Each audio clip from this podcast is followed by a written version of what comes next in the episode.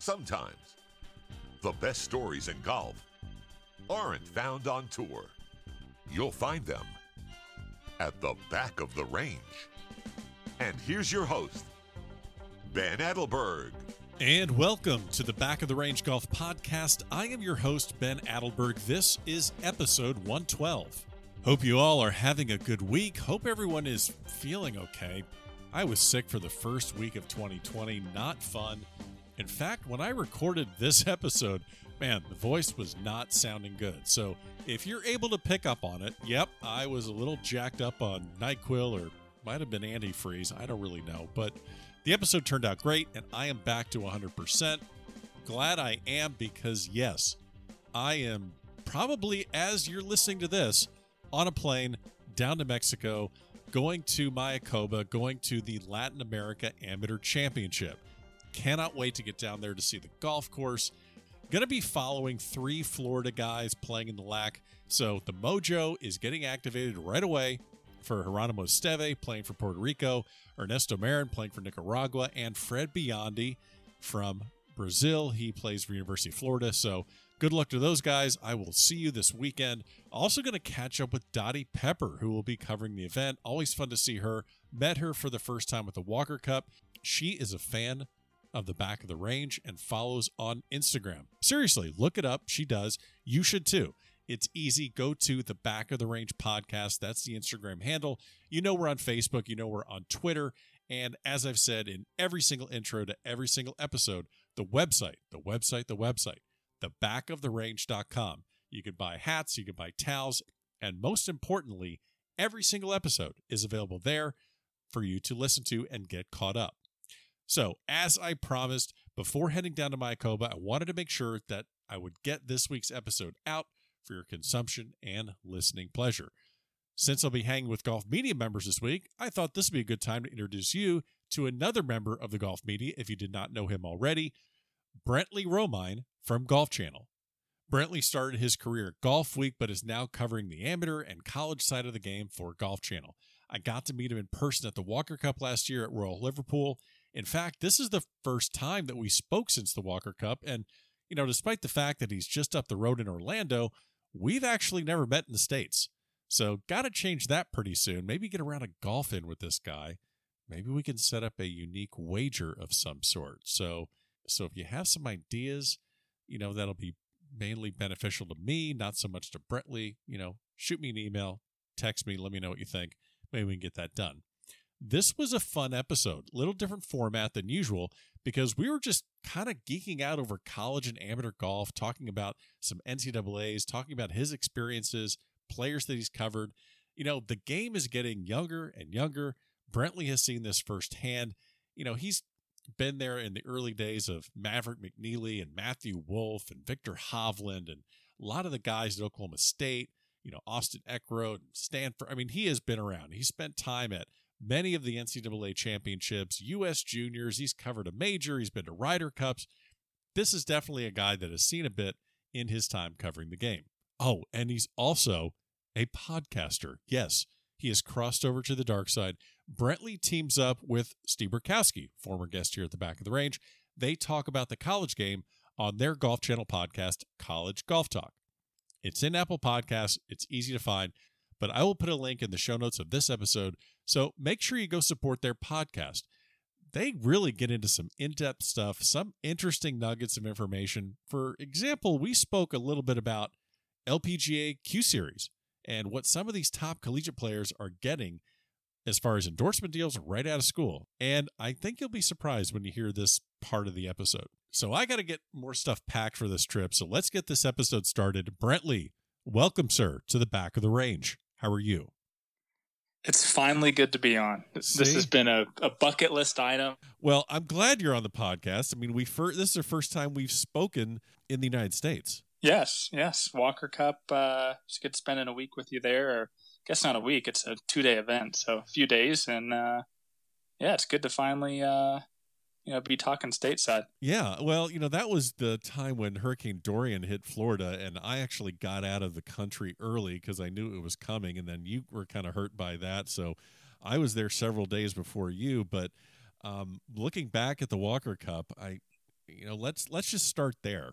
So, is that the first Walker Cup you've covered? What's been your experience with the Walker Cup? So, it was my second Walker Cup. The first one was the United States route in 2017 at LACC. Right. So, not a not a long history of of covering Walker Cups for me, but hey, I'm I'm two and zero, oh, so that's good, right? Yeah, I mean, I'm well, I'm one and zero, oh, so I mean, it's I'm I'm getting there. Yeah, I, I was I was very impressed with with the event. Uh, obviously, my first time covering an event of that scale, so I was kind of looking at it with you know kid in a candy store kind of thing, and just so I had a probably different look. And we're going to get into college golf, we're going to get into amateur golf. There's just so much we have to get to, but let's kind of start this episode off a little bit, um, you know, make it a parallel to all the previous episodes. Get get the listeners a little bit of an idea how you get into the how you got into the game of golf, and then how you got into golf journalism. So explain your genesis with the game of golf. Okay, so I didn't grow up, you know, hitting balls on the range when I was like eight years old. Okay. You know, my parents weren't dropping me off at 7 a.m. and pick me, picking me up at 6. I, I didn't really even play until probably about high school. You know, I, I, I played Tiger Woods on PlayStation. Okay. Uh, growing up, but that was probably the only connection I really even had to golf until I got my internship at Golf Week when I was in college.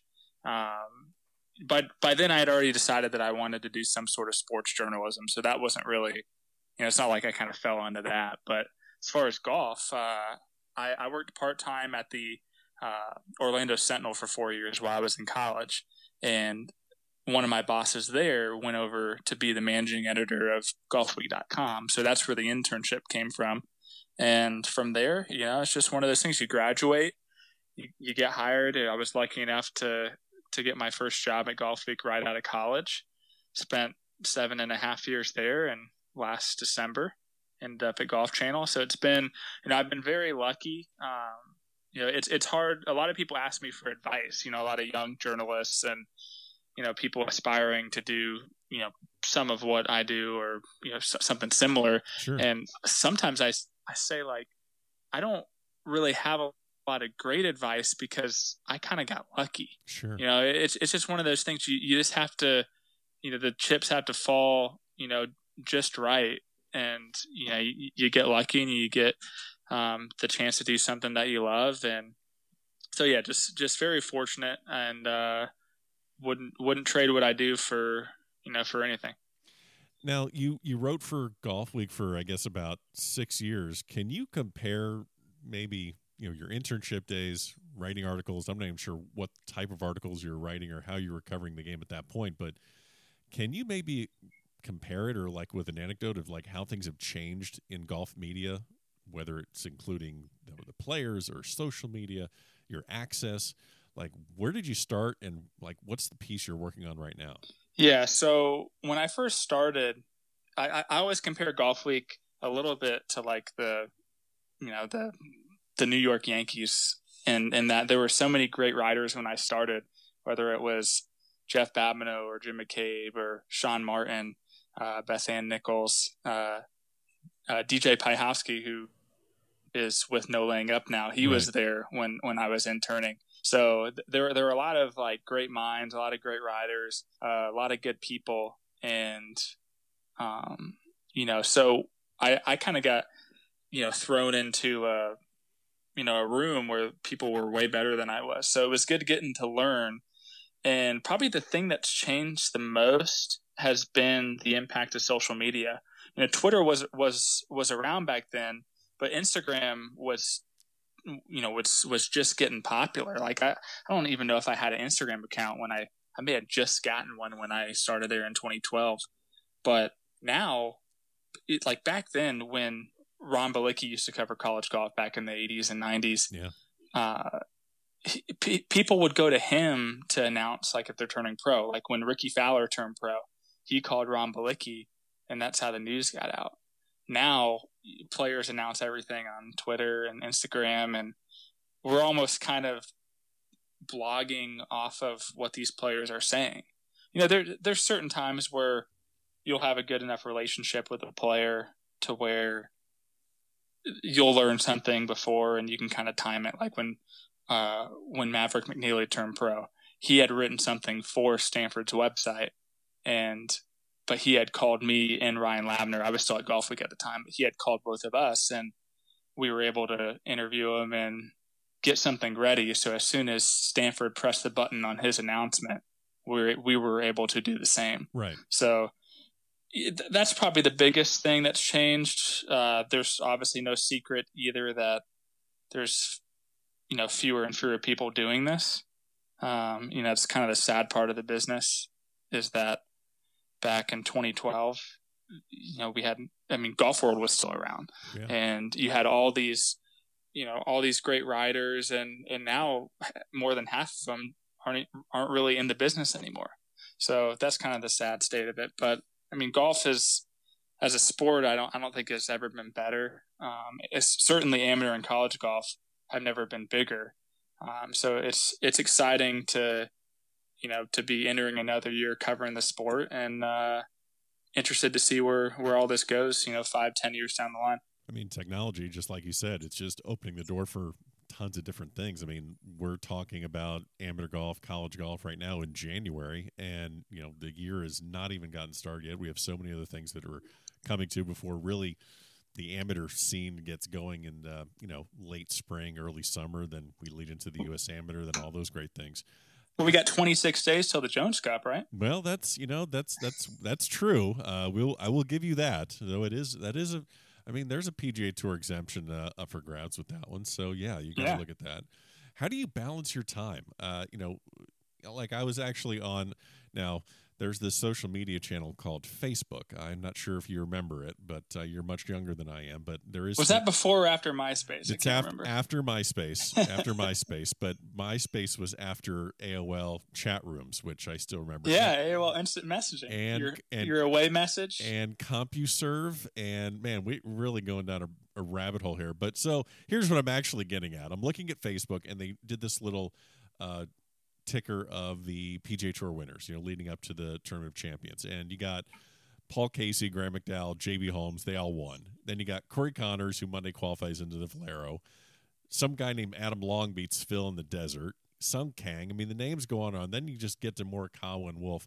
But if the casual golf fan can barely keep track of some of these guys that are winning PGA Tour events, how how do we cover? How do you balance your time to get the the amateur and college stories out there when there's such a limited spot or limited place for it in the yeah. I mean how do you do that?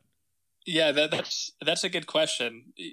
You know we're we at golf channel have you know we're, we're fortunate to have some some people who cover the program you know the the pro game really well whether it's the people on the tv side or the writers like rex hoggard and ryan lavner will gray.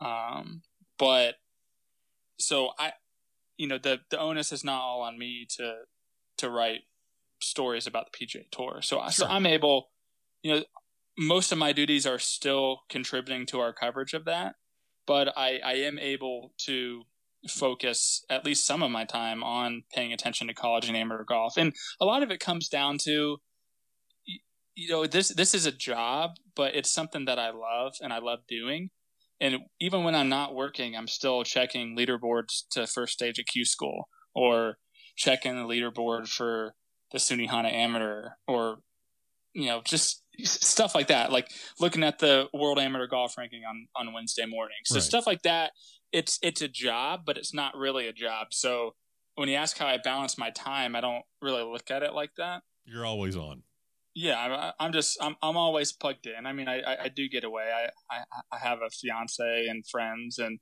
you know, I'm not sitting in front of a you know a live scoring hit and refresh for 24 hours a day. But um, yeah, so it's just one of those things. So what, what's the what's the saying they say? If you you'll you'll never work a day in your life if you love what you do if you can teach a man to fish, you'll never work a day in your life. I think that's what there you is. Go. I think it's something like that. I don't, I don't fish though. So. Oh well, then yeah, I, I don't I don't know how that thing goes, but no, I I, I eat fish.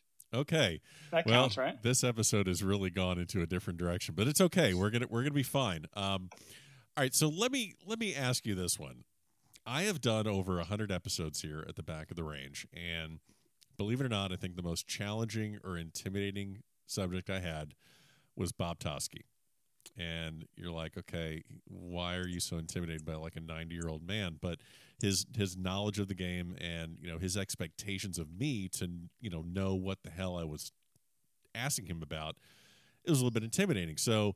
You know, I wanted to come across as marginally educated. I'm just curious, have you found yourself in a situation where you're in the middle of an interview and that feeling of uneasiness or uh, nervousness or that thought to yourself dear god i i hope that they think that i know what i'm talking about so there's there's definitely been some intimidating moments oh, some of those were were interviewing Bubba Watson. He's he's kind of an uh, intimidating guy because you never know how he's going to respond. Yeah. But for the most part, there's probably all right. I, I got two stories for you. Perfect. So my very first tournament was covering the Tavistock Collegiate in in 2011, and if people followed college golf back then, they know that that was the year that Jordan Spieth basically ran away with it and Texas won. And so I was an intern. Actually, that was even before my internship, but no, that would have been during my during my internship. But so, anyways, I was an intern. I was you know 21 years old and I don't know anything about college golf and I know that some kid named Jordan Spieth apparently pretty good. He played with Patrick Rodgers in the Walker Cup, whatever that was, um, and they played pretty well. So this is me trying to learn on the fly, all that stuff. Sure. And I remember just not really knowing what to do and having to go talk to John Fields and head, co- you know, knowing head, head coach at the University of Texas. Yeah, so so knowing John now, it, it's kind of funny that that I would be intimidated by him. But back then, it, uh, to me, you know, I, I didn't know if a college golf coach was anything different than a head football coach. I didn't know if they were intense or anything like that. So I was just like super scared, and I just remember him being he couldn't have been nicer, and he he really kind of made me feel at ease and you know, kind of asked me my name, you know, kind of some background, and you know, just just remember him being really nice. So, so that was kind of my first, you know, kind of scary moment that was made made better by by the kindness of of somebody else, and then probably about maybe two or three years later, I got to cover my first PGA Tour event with Golf Week, and it was the AT and T National in NTC at Congressional, right? And so so golf league used to do this instruction series called for your game. I think i think they still do it but basically you know you you know you find out how to hit wedges or hit irons or hit a cut or whatever. So i had to do some pre you know some pre questions you know pre questioning for patrick reed. So i had to go and kind of ask him about all this stuff about his wedge game and how he practices. That way they could plan plan the photo shoot so they weren't like wasting his time because I guess you only get you know they may have gotten an hour with him. So if you're trying to figure out what you're going to shoot th- there, you're basically wasting your time. So I was kind of tasked with going up and asking, "Hey Patrick, um, you know, what are three to four drills you do to improve your wedge game, and kind of have him explain it, and then I send that off to the photographer and who, who's ever writing it. And I remember the first round, Patrick ended up shooting like seventy seven or something like that. It like, and I remember someone I worked with texting me and, and saying, "Good luck talking to him. There's right, no way he's right. going to talk to you." And so I'm like, "Oh, like crap! Like this is this is great. Like I'm gonna go up to him. He's gonna tell me to go like you know eat sand and and I'm gonna be embarrassed. So he goes into the scoring trailer and Justine's his caddy still at the time. And I walk up to her and I kind of explain. Uh, I, and I, I kind of had an, an advantage back then because I was still like 24 years old. So I was just kind of like this like scared like little kid like right. trying to they'll, they'll take to cover it. They'll take pity. Yeah, yeah, yeah. So it's it's not like I was some you know intimidating like old like you know curmudgeon guy or something. So we'll, anyway, so we'll, I asked Justine. We'll get we'll get to Peter Kessler later. Okay. I I I didn't say that. Right. Um, but so anyway, so I I I kind of explained to her like, you know, I got to ask these questions for for your game that we're doing, and I remember her being super nice about it. She's like, "Oh yeah, that's fine." And Patrick came out and he was he was cordial. Like I probably talked to him for 20 minutes, and it was one of those things that now looking back on it, it's it's kind of crazy to to tell that story now after everything that's that's happened and I, I still tell people about that story because it was one of those things where when I thought there was no chance that Patrick Reed was going to do this, and he actually did, and he couldn't have been nicer. Now, you know, after I left, he could have said like, "Great, that was a waste of time," oh, but oh, sure, you know, but I mean, he he's he did it, and you know that I, I gained a lot of respect, you know, for him for that. And obviously, you you know, stuff that's happened recently, uh, you know, is kind of, you know, kind of jades that a little bit, or you know, kind of overshadows that. But I still always remember that that moment when uh, you know he he took the time to do something nice. Yeah, well, it, it's it's funny that you bring up Patrick Reed, and we we will seamlessly segue into just all that stuff. I just want to. I mean, it's been talked about ad nauseum, but I guess the thing that I'm curious about is you know this. There's a little bit of a, a dust up between Barstool and the quote unquote old school golf media, where mm-hmm. you know Reed's caddy got into an altercation with a fan, and then it was reported back through Barstool. But then I guess Bob Harig and Michael Collins and ESPN reported it, but they didn't give credit to Barstool, and just really, it seemed pretty. I don't know. The whole thing seemed kind of foolish to me because I was thinking to the point like, first of all, who cares? Um, it's not on the golf course. It's just a caddy doing whatever. It's going to come out. He's going to release a statement anyway. And do we really need to get the inside scoop on a caddy's statement about an altercation. That was just my feeling on it. But I guess what I'm getting at is how does social media and how does the instantaneous um, communication how does that affect how you do your job now as opposed to when you started like do you keep that in mind are you trying to get the scoop as much because it's it's kind of going to come out anyway yeah it's one of those things where twitter and social media puts a puts a shot clock on some of that too. Yeah. You know, before, you know, back in the day, if you found out, so if something like that happened, people aren't finding out about it really until and unless it's never, on TV. They may never find out about it. Actually. Yeah, well, well, they might not find out about it, but if it does come out, you know, at Royal, Royal Melbourne, people back in the states aren't really going to hear about it until the next morning in in the newspaper. Right now, there's a shot clock on everything. It's whoever can get something out, you know, the the quickest. And so you you have to keep that in mind is is that it's almost you're almost like racing other outlets to try to break news or to try to get, you know, the the story and it kind of makes people like a little bit competitive and kind of cutthroat and like territorial. And so uh, you know, that while as embarrassing as that whole dust up between new school and old school media is, um, you know, it, it's not really surprising because, you know, Barstool got the the quote from Kessler. Yeah. And you know, there's you know, there's a kind of a pride in that, and and it's it's deserved because you know they they were able to make that connection and and got that, and now everyone you know you're we're expected to credit them.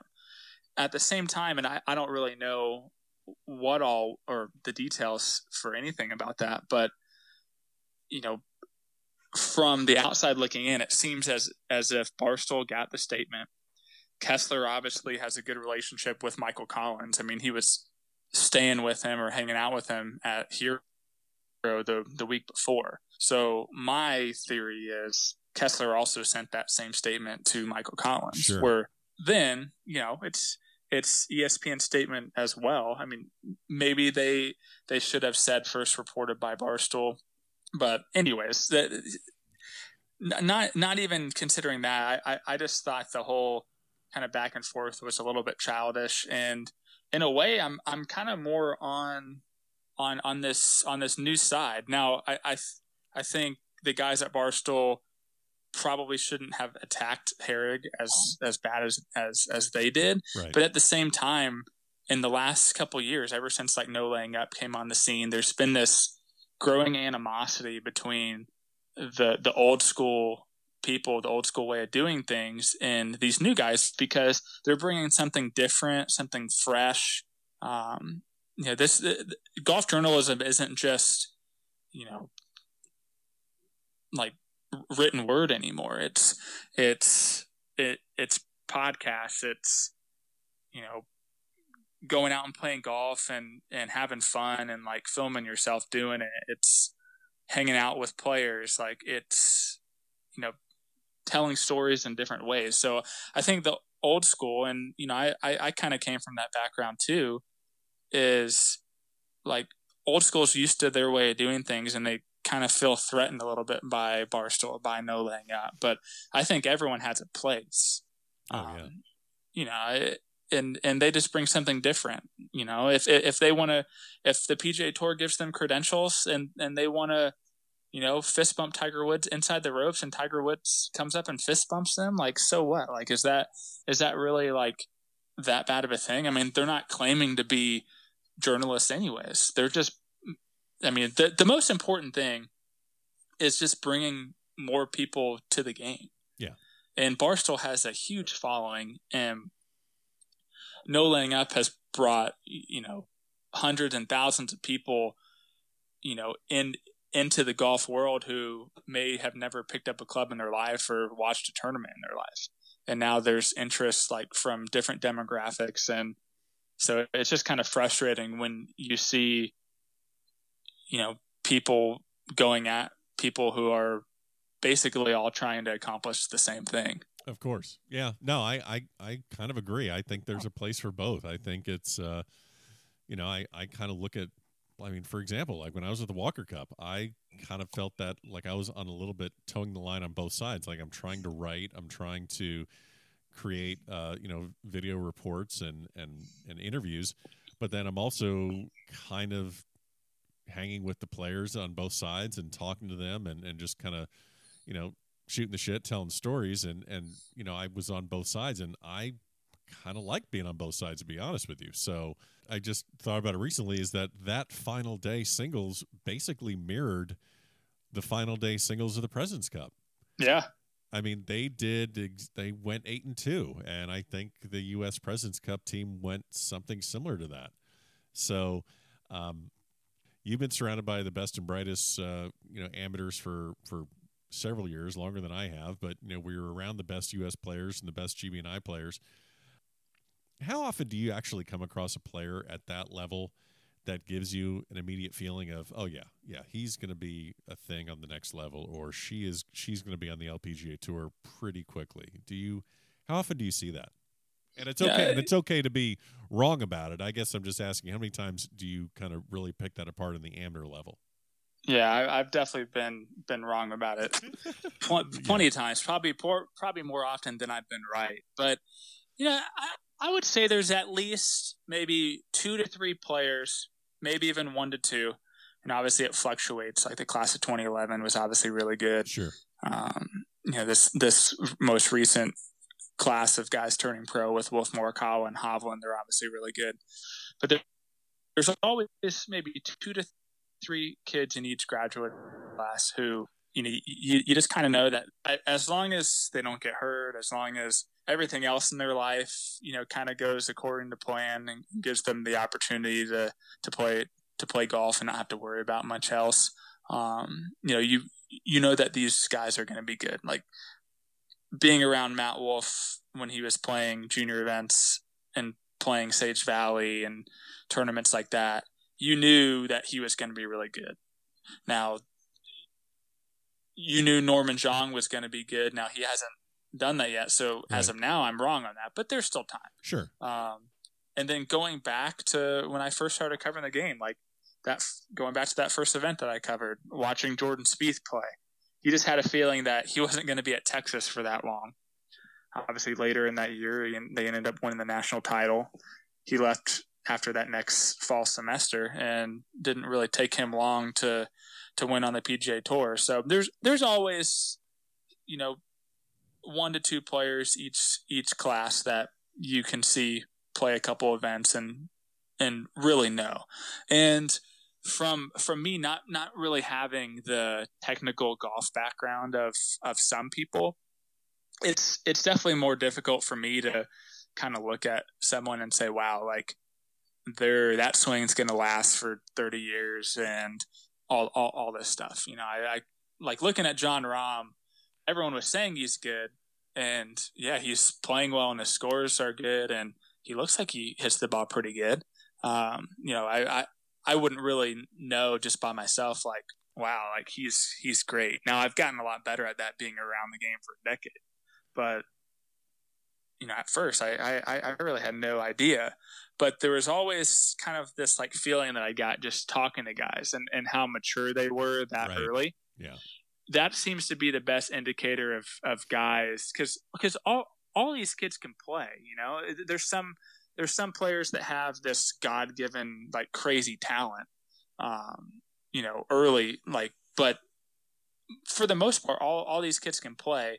And, the ones that have kind of made an impact on me through the way they've done interviews and the way they've interacted with not only me but like their peers.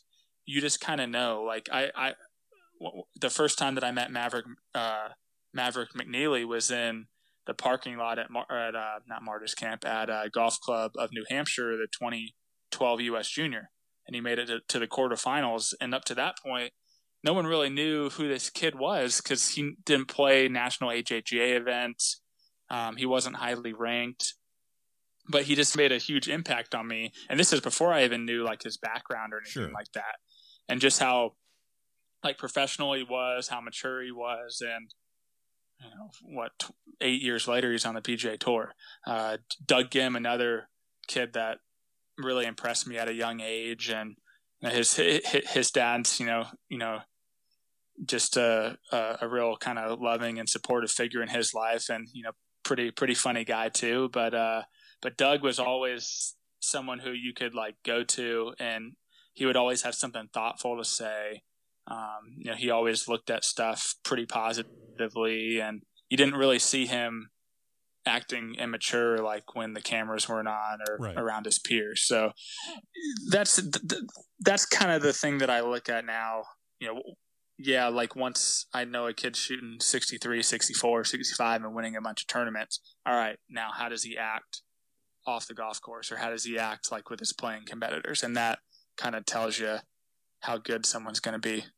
That's that's kind of my theory. Yeah, well, and it's interesting you bring up Doug Ghim and his father. You know, they were uh, you know they were in the um, you know the USAM final at uh, at Riv against uh, Doc Redman and I guess that kind of pivots me to the next question I have for you is, you know, it's kind of a continuation, but you're around all these young players, juniors, and their parents. Um, what are maybe some of the things that you've seen as far as, you know, the state of junior golf or maybe the culture around it that, you know, because a lot of our, a lot of listeners of the podcast are parents and they have kids that are playing junior golf. They're not sure which direction to take them in, whether they should, you know, get an instructor early? Should they quit playing other sports? And you know, how do they make themselves viable to get a college scholarship? Maybe what are some of the things you see in that culture that could be better? Some of the like red flags you see, you know, like you mentioned, Doug Ghim and, and McNealy being very mature. Maybe what are some of the I mean, any thoughts on where junior golf is right now, the culture of it? You probably hear a lot of horror stories too, and oh yeah, and when when I first started, and even now, like you hear about parents getting in fights and parents being like super controlling and all this stuff, but you know, I, I haven't really r- witnessed any of that. You know, there's there's been some some parents that have kind of you know rubbed me the wrong way, or you know, you've kind of seen some interactions with kids and their parents that you know weren't very pleasing to to witness. But for the most part, you know the the parents you know couldn't you know the the parents that that I've dealt with as a whole I mean they they've they've been awesome. And um you know I mean I guess advice to to parents who have kids you know maybe just getting into high school and starting to really get serious about golf is kind of you know and I don't have kids yet so it's kind of hard for me at 29 years old to give advice to people who have kids, but from what I've heard and seeing and and, and talking to the parents who have been through all that and, and, and have done it well and their kids have have gone on to have success. Um, kind of the keys are just to, you know, be be supportive, but but be supportive through the you know the the tough times. You know, don't don't get mad at, at your kid because you you spent all this money to travel to this tournament and they go in and and shoot 81 83 right.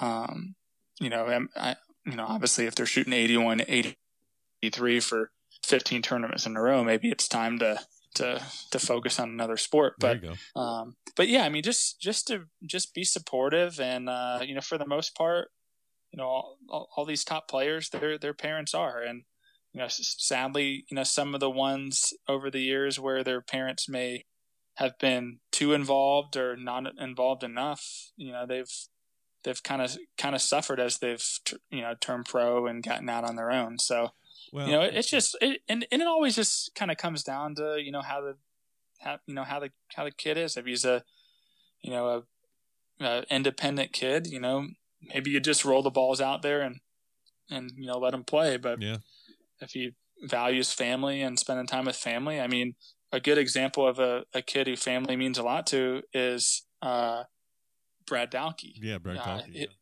I mean, his you know he he has a great family in in his mom and his dad. Uh, you know, f- for the most part, went and watched him play. You know, pretty much every event. Now, when he got to college, they they kind of you know taper that down and you know watch some local events. You know, obviously went to NCAA's when they won that but you know his brothers would would come and his his sisters would come and watch him and they'd caddy for him. And it was just a good support system. And and you know that was one of the families that really did it right. You know now now Brad hasn't gone on to have success yet as a pro but he obviously was runner up at the at the USAM at Oakland Hills in 16 and got to play in the Masters and has really accomplished a lot in his golf career. So you know, that's just you know one of the families that I've come across where they've really, you know, impressed me by the way they've they've gone about being golf parents. Yeah, you know, we're talking about Dalke, we're talking about all these college kids, and and it's it's so baffling to me as far as like how much younger the game is getting. You know, of course the the three, you know, the I guess the Mount Rushmore of, of young stars right now is and it's going to be wiped away and changed obviously as as years go by. But you know, Wolff, Morikawa, and Hovland and then, you know, you see Akshay uh, Bhatia turning pro without going to college. We're probably going to see a lot more of that on the women's side. You know, girls just going straight to playing professionally. There's that whole conversation of the LPGA Q series that, that you got into with uh, with Steve Burkowski on, on your, your podcast, College Golf Talk. The game is getting so much younger. I mean, I can't even believe that it's been five years since Cole Hammer played in the U.S. Open at Chambers Bay. I mean, or or eight years since Beau Hossler played in the U.S. Open I mean, there you, Olympic. Yeah, there you go. So, I mean, this makes it your job of covering college golf for Golf Channel. I would imagine a lot more exciting because, like, for example, like, what are we more likely to see in 2020? A major champion under the age of 24 or a major champion over the age of 38? I would probably say over 38 because okay. you know, I'd, I'd put money on Tiger winning the Masters again. But well, that's true. I mean, but I mean, if we, but I guess what I'm getting at is, I mean, if you just take those numbers and look at them, and uh, it's just you you it gives you pause where 10, 15 years ago it doesn't. Yeah, you know, exactly. And what you said under the age of 24. So I guess I guess Rahm would be out because he's what 25 now. I mean, you can um, you can go 25, you can go 26. I, I I mean, it really doesn't you know doesn't matter. But I mean, yeah. you're just you're looking at it where these just young guys are coming up there, and you know you're looking at college. You're you're going to be at the NCAA's, you're going to be at the U.S. Amateur, you're going to be covering these guys, and just to think that in a year or two after that, there they are and winning tournaments. Yeah, it, it's kind of crazy, right? Because j- just just a few years ago, I was at Sage Valley and uh, you know, playing. They, I, I think they've since kind of revamped their kind of lighted uh, dormy course into like a par three. But back a, f- a few years ago, it it was two par fours and a par three, and and they're lit up. And when the players play that event, they they all stay in the cottages and they kind of venture out there and, and they're playing until 10 30 11 p.m at night and one of the nights you know just kind of getting done riding and walking out to my car and walking past some you know some of the players hitting shots in the par three. So I would kind of walk over there and uh, you know I'm I'm not very good. I, I like I'm okay now, but back then I was pretty terrible. And I remember betting Matt Wolff five bucks that I could hit the green.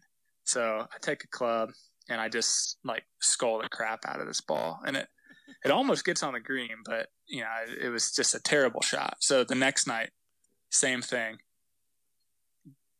Actually hit a pretty good shot, but I kind of like wiped it and, and and didn't get on the green. So you know lost ten bucks, and now three years later, you know the the kid's won a PGA Tour event, and he's you know signed a ten million dollar endorsement deals with Nike and TaylorMade, and it's just kind of crazy to to see how quickly you know like like you said like the, the the game is getting younger and younger and younger, and it's not out of the realm of possibilities. I mean, I, I even think as far as like predictions for 2020, you know, it's, I mean, an amateur is probably not going to win a tour event this year, but I wouldn't, I would say in the next three years, we'll have an amateur win a PGA tour event again.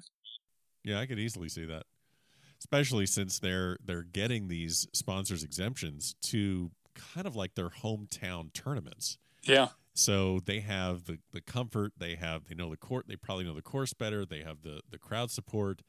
Uh, they're getting probably the best tee times. You know, you're gonna, I mean, you know, a, a Cole Hammer at a at a Houston Open. Um, yeah, you can go down the line. So, so so going back, you know, it, this kind of triggered my my memory. But you mentioned Mount Rushmore of golf, and you put Wolff, Morikawa, and Hovland on it. Who's who's the fourth guy you're putting on it? The fourth guy, the fourth junior guy that I'm putting up there. Wow. Well, you know, I, I, you know, it's kind of hard for me to pick that that fourth person. How about uh how about Niemann, Joaquin Niemann? You know what? You're absolutely right. It's Niemann. You're absolutely yeah. right. I, I f- forgot about Joaquin Niemann. it, we, we we solved the puzzle. Now now we can move on. Now we can move on. No, you're 100. percent You're 100 percent right. It is Niemann. So, like, explain this one to me. Niemann, Niemann does not go to college.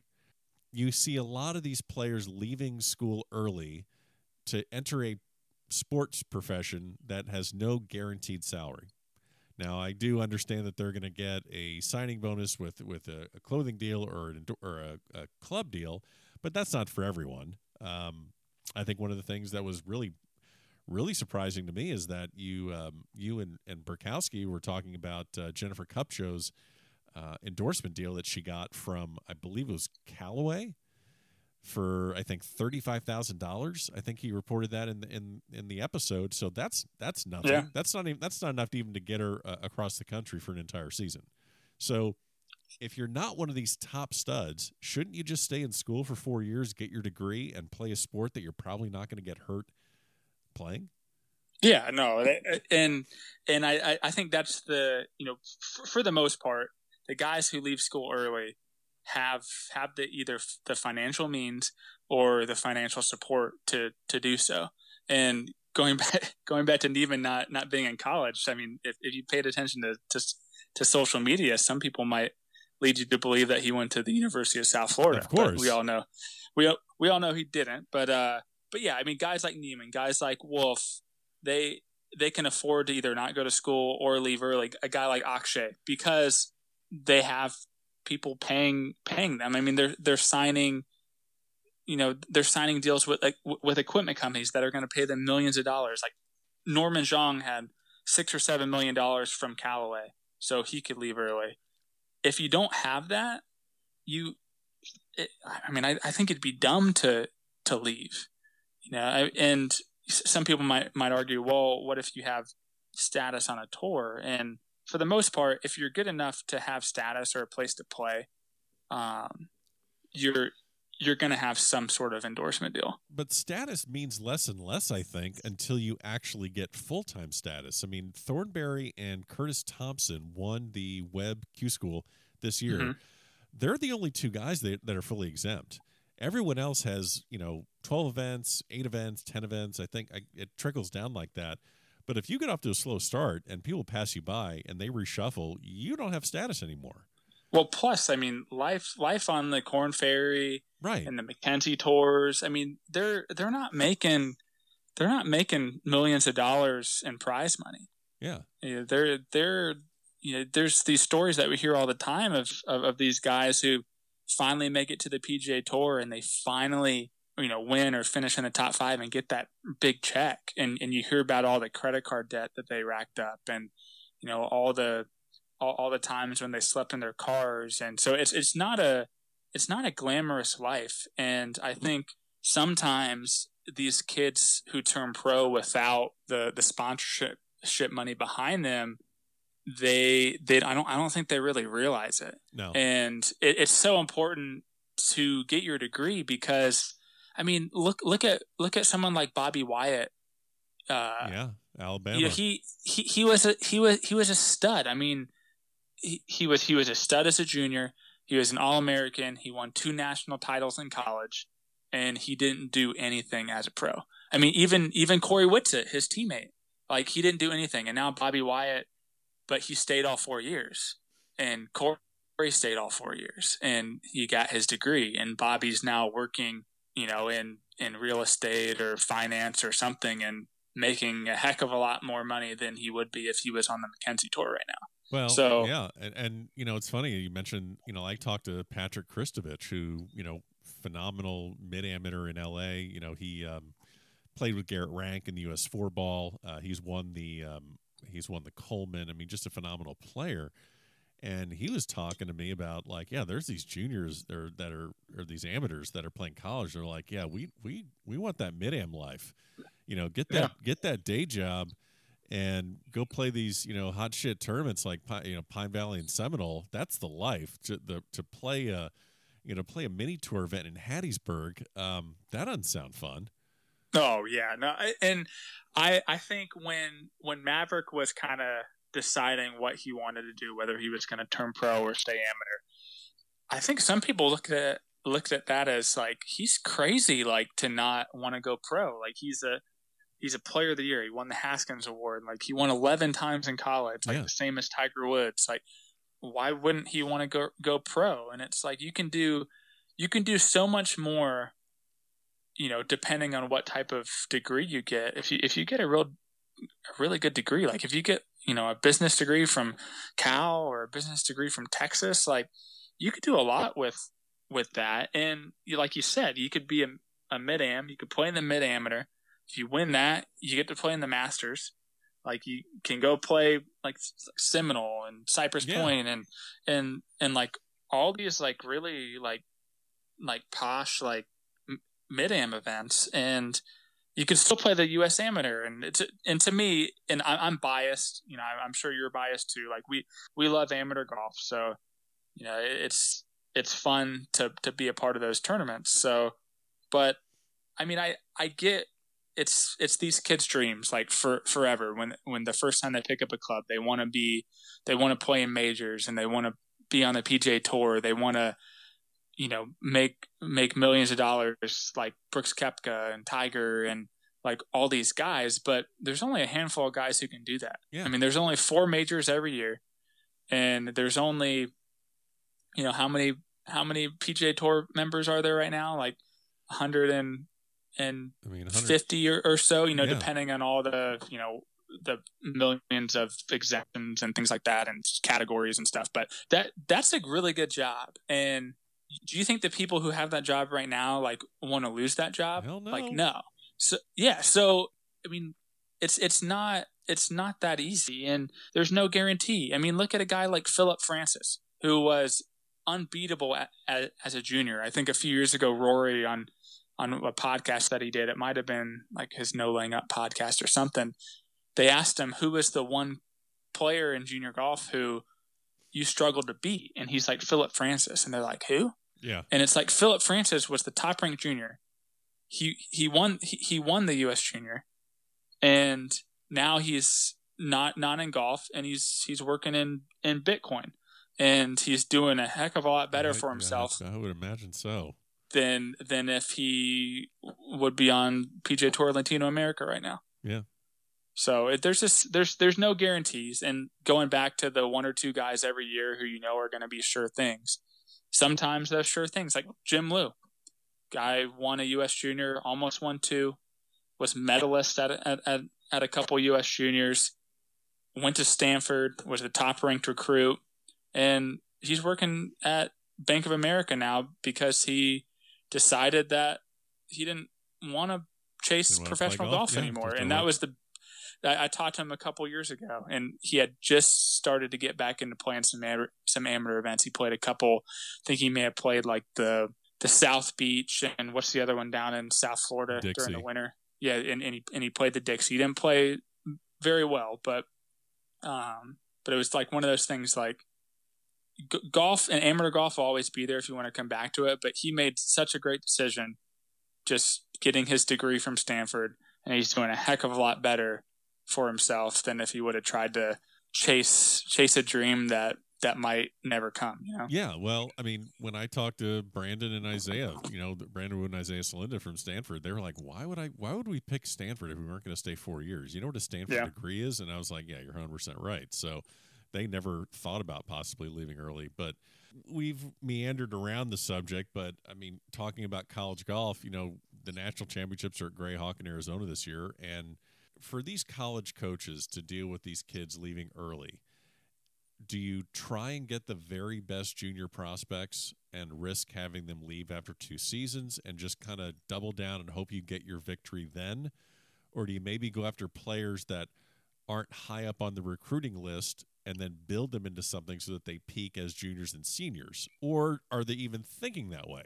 In a way, it's it's not quite as severe as college basketball, right, where we exactly. have Kentucky and Duke basically reloading their entire roster every year. Right. Um, now, I, I, I will say I think it I think it pays off to go after kind of these maybe not one and doneers. I think in college golf it's more of like a two and done. Right.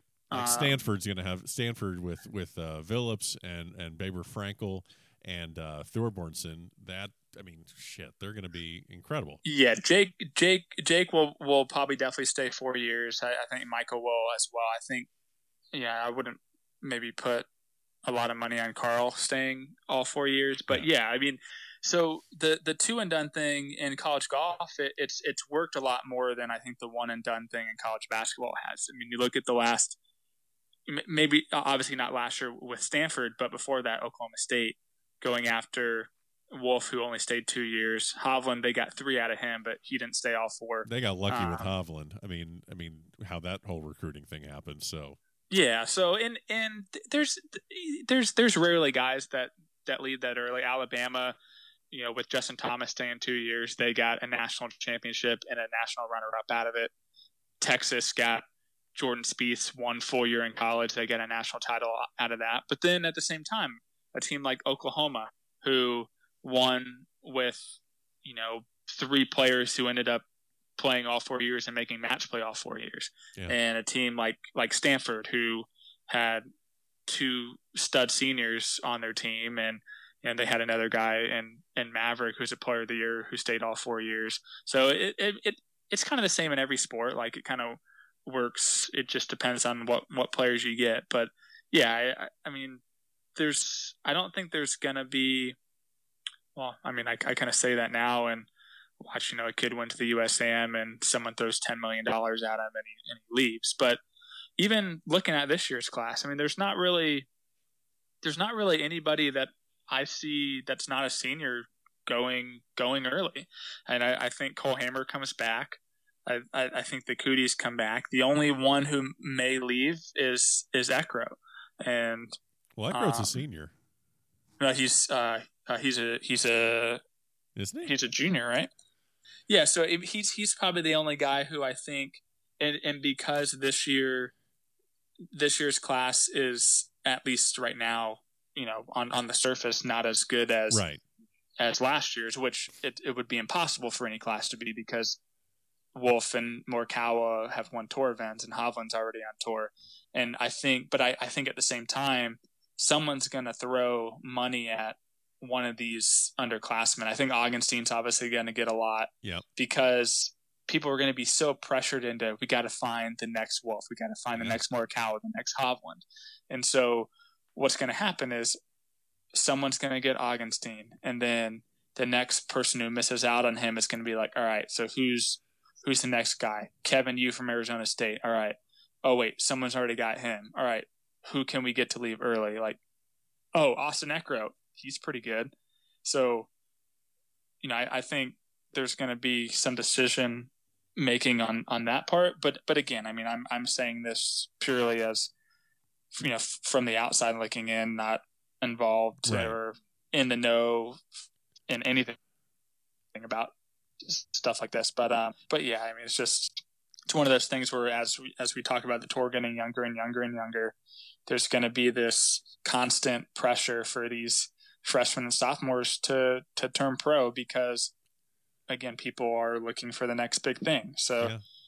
and and that's that what that's what makes something like cole hammer's process and the way his parents are handling all this and that i mean yeah C- cole has definitely thought about it and he'll in the next year he'll probably inquire and make preparations and kind of test the waters or look at all his options but at, at this point you know people are talking about him. Oh, he's going to go pro this summer. Like at the Houston Open, he said this. He's like, I haven't even thought about that. I mean, I'm a I'm a sophomore in college, and this is my first PGA Tour event since I played the U.S. Open when I was 15. Right. So, well, it's and, just and, like and we're the... trying to rush these kids into like all this stuff, and we just don't like stop and you know we're trying to find the next big thing, and we don't just stop to kind of slow down and be like, let's just enjoy. Let's college. enjoy college golf. I mean, I, I, I am very excited to to be at the NCAA's. I'm excited to be at the U.S. Amateur, and let's enjoy these players and and see what they do on these stages.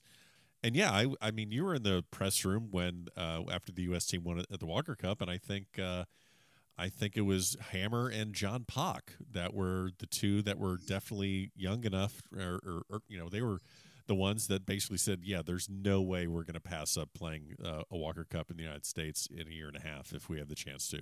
So yeah, um, so yeah, those those two guys would be phenomenal. Um, all right, so NCAA's. I want to talk about this. So you've covered this. You've covered the USAM.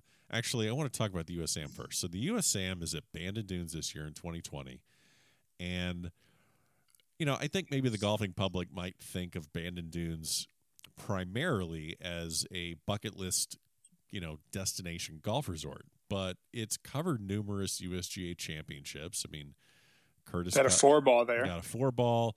You know, it's the actually the first time the USGA did a men's and women's event at the same location was the 2011 Pub Links.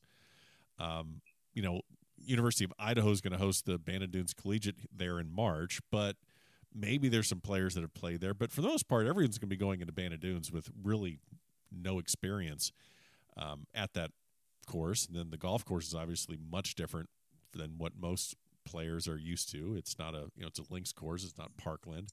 Um, I'm just curious, how do you cover an event like that when the players themselves? It's probably hard to pick a favorite. How do you how do you ramp up for something like that? Well, I mean, first it's going to be hard to find a place to stay there, right? Well, I'm staying at your place. You got you got the, the Golf Channel uh, uh, mansion on the seventh on the seventh fairway, right? I'm I'm I'm buying a tent in uh in Bend and okay. and, and driving it down. You're gonna you're gonna rough it. Gonna... I'll I'll stay I'll stay on the third hole at Pac Dunes. Okay, all right, perfect. Um, I'm I'm more of a Hampton Inn kind of guy, so I will. Uh, It'll probably be kind of cold there, though. I, I'm looking I, at the the normal July or in, in, in August, the you know, I'm looking at June, July, and August, and obviously the U.S. Amber is playing August, but the summer it doesn't get above 68, and the lows are in the 40s. Right. So now we're bringing weather into it. So does that mean we look at any of these studs from like Arizona State, Florida, Texas, Oklahoma? Do we just say? okay are do, are they do they have a, a shot you know what like what do you like how do you prepare to even cover something like that i don't really it's it's such a large field it's hard to right, like predict that, of course and and i i love doing predictions but i'm always wrong and just just look at this past year I mean, uh, pinehurst just like one of the classic courses like it it's you know takes a lot of creativity to play like you know donald ross greens I mean, and and a kid from from Mississippi and a kid from Kentucky made it to the final, and and you had, you know, the the kid from who plays at Sam Houston State made it to the semis, and you know, there, there weren't a lot of big names, and the U.S. Amateur always brings out you know some some surprises. You know, there's Sure. always going to be the one or two guys who you expect. I mean, I, I Augenstein didn't have a very good summer, but once you saw him play and you know the in stroke play in the first couple rounds of match play, you knew that he was probably the best player Yeah. or one of the best players there.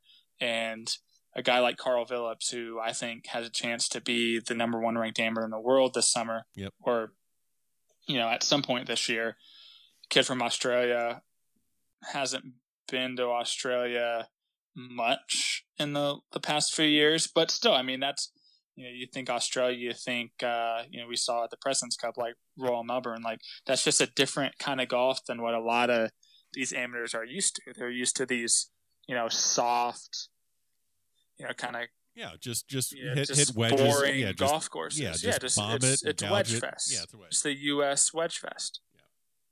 So, but yeah, I mean, I, I think Bandon is like like you said, it's it's not it's not Riviera, it's not Oakland Hills. Um, it's I, I think it's probably closer to Pinehurst than it is those two, and it's going to be cold. Um, I I mean, it's going to be pretty firm. I I, I hope. Um, could be a time where a mid am actually makes a run at it for a long for for you know Yeah. once in a in a very long time. I mean, were talking about Pinehurst. You know, Andy Ogletree wins the damn thing. He top tended at the North South, which is a tournament at Pinehurst just a few months before the USAM. He wins the mm-hmm. Monroe, and still, and he plays for Georgia Tech, and still he's relatively unknown. Now, if you if if we're not on top of that guy who clearly was in form and played well at that course, yeah, we're not going to see. I mean, there's going to be far other unknowns coming at at, at Bandon Dunes. Yeah, so I, I I don't know if you've played Bandon before. I, I've actually never never I- been out it, there. It, it will be my first trip out there, first time playing out there, and I think we should come to some sort of a match between you and I, and we'll we'll negotiate strokes and all that. You'll have to give me. You'll, you'll probably have to bring you know a, a couple couple buckets of, of strokes for me. Okay, we could do that. We could do that. but yeah, I mean, uh, I so I I can't really say what type of player it's going to favor, not having been out there. Um, but I would imagine that it's not going to be all about length. So Sure. that's going to give a guy like uh, like John Pak uh, a chance, and you know he obviously has a chance to to win any tournament he plays because he's so dang good with his long irons and you know pretty much everything that it doesn't matter that he doesn't hit it as far as some of these other guys. I would But, say, uh, I would say any of the guys in the GB and I team that were at the Walker Cup that actually play stateside that are going to play in the USAM that would they would be really interesting to look at too. Yeah, a, a guy like Connor Guh Yeah. from England, uh, Ben Schmidt, Ben Jones, who I think just recently played in Arizona, played at the uh, the, the Patriot and uh, and and played pretty well. Yeah. Um, so I mean, yeah, it, like like I said, Karl Vilips, I think he has a very good chance because he, for the most part, I think knows how to play that that type of golf. Um, looking at a like a a, a Joe Pagdin, uh, Ricky Cas- Castillo. Ricky Castillo, yeah. who you know had one of the probably the better late summers of, of anybody. Um, yeah, he's he's only going to be better. Pierceson Coody, I mean, and then you got to look at the studs like Cole Hammer and um, I mean, I guess we kind of named all you know. Yeah, all the studs, but well, they'll- I mean they'll- Yuxin, yeah. So Yes, I mean there'll there'll be more you know more players that kind of make themselves known throughout the summer and whether it's at the Northeast or Sunnehanna or Western. So and uh, Western's had a pretty good course this year too. Uh, Crooked Stick. yeah, no, you're So, you're um, well. It's you know this summer is going to be the last summer before the next Walker Cup. Mhm. So Yeah. going to be a lot of lot of Yeah, that's. I I still don't know how how I feel like you know feel about that. Obviously, we can't have a September Walker Cup at Seminole, No. but it, it's it's gonna be it's gonna be a little bit strange. I think you know it's gonna be even more strange as I think we both alluded to back in you know this this past Walker Cup. You know, thinking about that is it's going to be tough on the GB and I because f- the, these Americans have the spring semester of college golf to kind of gauge, you know, all right, so who's playing well, like who deserves to be on the team. Most of these, if not all of them, I think there's like one event, like the Lytham Trophy or something, that's before the Walker Cup. you know all these GBI guys, they're going to have to go off tournaments that they play in South Australia Af- yeah, and, South and South Af- Africa during the winter. Yeah. No, you're so yeah, that that that'll be kind of strange, but you know, I, I guess it's the price you got to pay to get to play, you know, at, at, at Seminole, which will be pretty sweet. No that will that will definitely be uh, interesting. Um so uh, before i let you go i did we we talked about the we talked about the usa i want to talk about the ncaa's at Grayhawk. So the first okay so golf channel f- first covered the men's in 2014 and then the women started in 2015 and Mhm. my first recollection of watching college golf on golf channel was in 2015 when stanford won. And i vividly remember and I remember just like, who is this crazy girl yelling her face off? Mariah Stackhouse, right? Well, Mariah was making the putt. So oh, you- Shan- but it was Shannon, Shannon, Albert. Aubert. Shannon Aubert. I was like, what is going on? And that's when I first started getting into and watching college golf on TV. When did you first get drawn to it? When I started at, at golfing in 2012, that was that would have been April or April or May, and so obviously I didn't get to go cover that 2012 championship at Riv, which would have been a pretty cool one to to start with. I mean, with Texas playing Bama and and and Spieth, you know, facing off against Justin Thomas in the final match, and I I vividly remember, you know, though college golf on tel- television back then wasn't what it is now. I, I remember watching the highlights and and you know seeing Spieth hole out on on the 15th hole, and he won three and two, and then Dylan Frittelli uh, making you know the uh, winning putt and you know giving Texas their first national title. So so so that was kind of my first memory. But the first one I covered was 2013, and that was at Crabapple in Georgia, and that was the year. I don't know if if I, I I'm sure everyone can can remember the great season that Cal had. Yeah. But this is when we were talking about Cal being the greatest team ever, Yeah. and just I'm, I'm not even talking about of like the decade of like all time, Yeah. like every decade. And they they ended up winning, I believe it was 12 times because that included the stroke play portion of NCAA's. Um, you know, people people count that, which I mean, I think heck, I mean it's it's I- basically a yeah. tournament. Yeah, it is. And so, I mean, Cal was like this juggernaut team with Michael Kim and Homa and Brandon Hagy, Michael Weaver, uh, Joel Stalter, who is the fifth guy. And so I remember all the talk being about them, and, and they they dominated in stroke play, and and Homa won the individual title, and but the the thing I think I remember most, there's two things. One was in the uh, there was this freshman from Arizona State named Jon Rahm, who was just crazy good. I think he shot 63 in the first round or one of the early rounds, and he also had a uh, a slow play penalty too.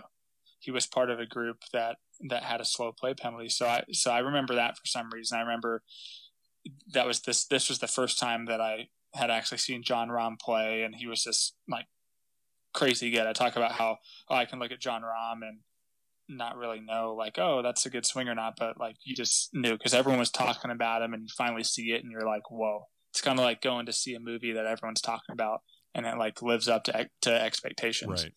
And so that's one of the things. The second thing is Alabama obviously won that year. Justin Thomas, after the season before where he loses in the national championship, wins the Haskins Award that year, wins the Phil Mickelson Award as freshman of the year. He decides to come back and ends up winning a national title.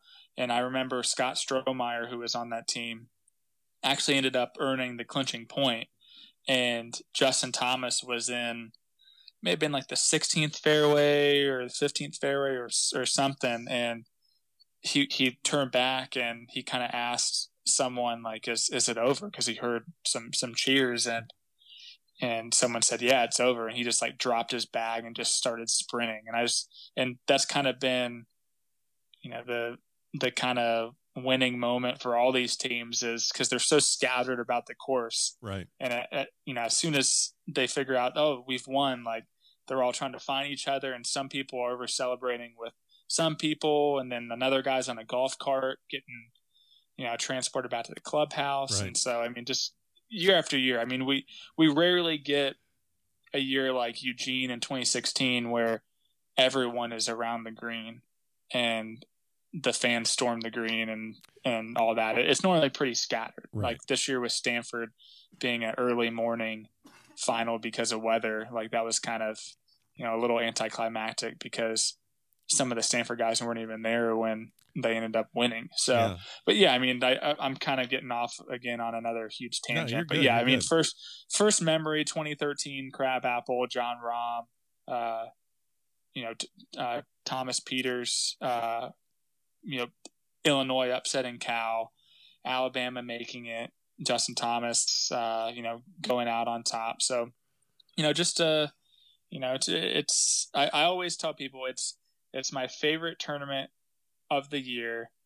It's it's it's kind of like the people who cover college golf. It's kind of like our our our Super Bowl. So it's Right. I mean, covering the Masters is pretty cool. You know, I've got to do that a couple times, but if there's one event, if you had to tell me like, hey, you can only cover one event every year, it would be NCAA's for okay. sure. Well, that's going to lead me into. Well, I, I want to ask you a few quick questions and get you out of here because you've been you've been awesome with your time, and I feel that we could just kind of geek out on amateur and college golf for another four hours. So we may have to get you back here and do it again sometime. I I I did a I did a podcast a, a couple weeks ago. What? Uh, What? With what? What? You, you've done other podcasts than Oh, mine?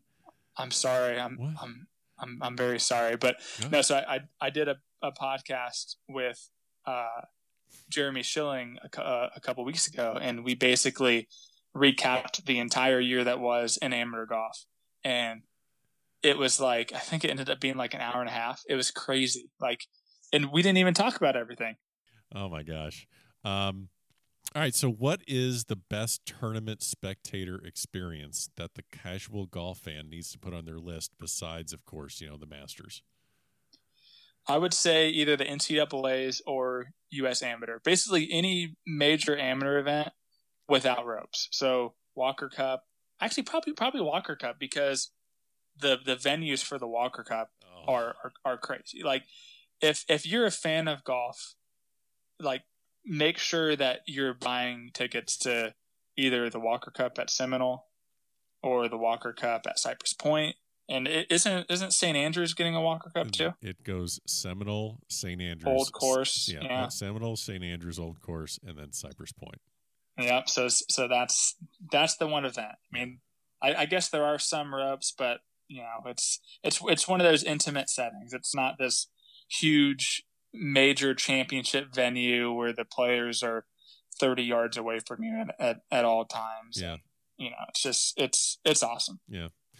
Uh, let's see. Golf Channel on air talent that still has his amateur status, so you can't go with like a Rymer or you know a, a Overholds or something like that. But Golf Channel on air talent that has the best game and talks the best trash. I say Ryan Lavner probably talks the best trash. Okay. and the best player who I've played with at, at Golf Channel who says their amateur status is probably probably Lavner. He, Okay. He's pretty good. He's probably like like a two or a three, but he just can't putt. Okay. Um, but who I've heard, that that that's a soundbite that I'm gonna make sure I tag him on Instagram. so we we played we we played Poppy Hills one or during or yeah during the U.S. Amateur in 2018, and we played a match against two other people, and they were they were making him putt like two footers. Oh, but wow. he's Oh, it's that he's bad. sent, and I, I I will say this: he he has since learned how to putt. He's he's way better at every aspect of the game than than I am, including the mental aspect of it. Um, so I can't really talk trash, but yeah, he's he's probably the best player I played with. The best player who I've heard is really good is um, Andrew Bradley, who's uh, who's a producer and uh, uh, yeah, a camera I met- guy? yeah, I met Andrew. yeah, he was at the Walker Yeah, Cup. yeah, yeah. He's he's really good. Wow. Okay. I've I, I've heard he's a really good player. Okay. On site when you're when you're on site at a tournament, what are the must haves that you have to have with you in your backpack and while you're walking around? What are the must haves for for you to cover? A laptop. Laptop. Okay. Yeah, th- that's that's always my my biggest fear is covering. You know, f- for example, covering the Walker Cup in England, Right. eight hours away, or you know, however many hours it is, and forgetting my laptop. Oh yeah. Yeah. Like there, there was one time where I was in high school and I was freelancing like a, the state swim meet, and this was back when iPhones weren't even really out yet, and I had kind of like a smartphone, like one of those ones with the keyboards, yeah. Yeah. and I and I thought that I could write my story on that, and I didn't need my laptop.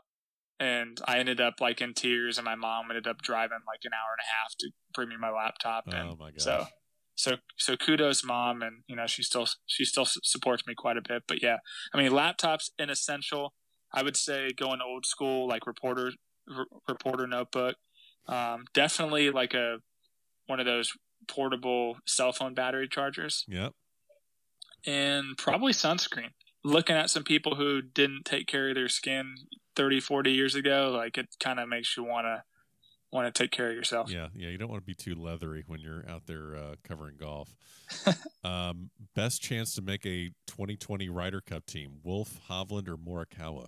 I think probably Hovland because Yep. he's going to play some events in Europe, and you know, they're not to diminish the quality of fields, but I think it's a lot easier to to have a top ten and get some points over in Europe than it is over here. Yep. Um, you know, I, I I saw something on Twitter today where one of Morikawa's 2020 goals, he has like four, and like one of them's make the Olympics, which is going to be almost impossible considering how tough it is for an American to make the Olympic team Right. and make the 2020 Ryder Cup team. And you know, it, it's going to be tough for one of those guys to do that because you know it, it's not like they've they have a head start or anything. Right. they're they're not on currently on the team. Yeah. So I I, I would say Hovland. Yeah. I, I agree with that.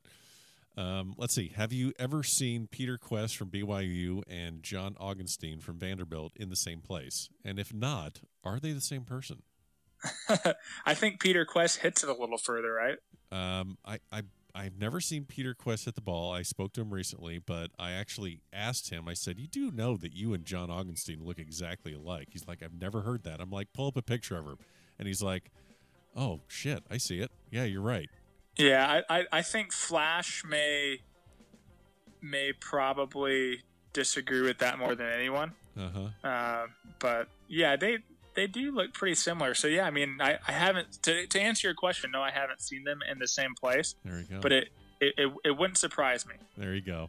Brentley, we can go for hours and hours, but we're going to cut this one uh, at, at this point. And, you know, you, you're hosting this podcast with the Burkowski on Golf Channel, the, uh, the college golf talk. And I know you got a lot of episodes leading up to the national championship. I hope we can catch up before then, before the U.S. Amateur.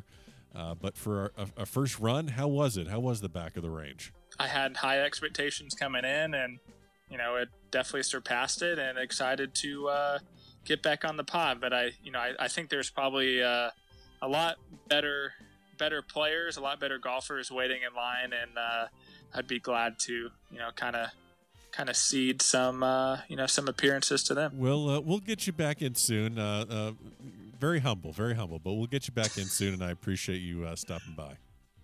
Awesome, thanks. And there you have it. Special thanks to Brentley Romine from Golf Channel for joining us this week. Don't forget, he teams up with Steve Burkowski for their podcast, College Golf Talk. It's in Apple Podcasts. It's also in the show notes of this episode. Make sure you go check that out. Follow this podcast, The Back of the Range, on Facebook, Twitter, and Instagram. We'll see you again next week for another episode here at the Back of the Range.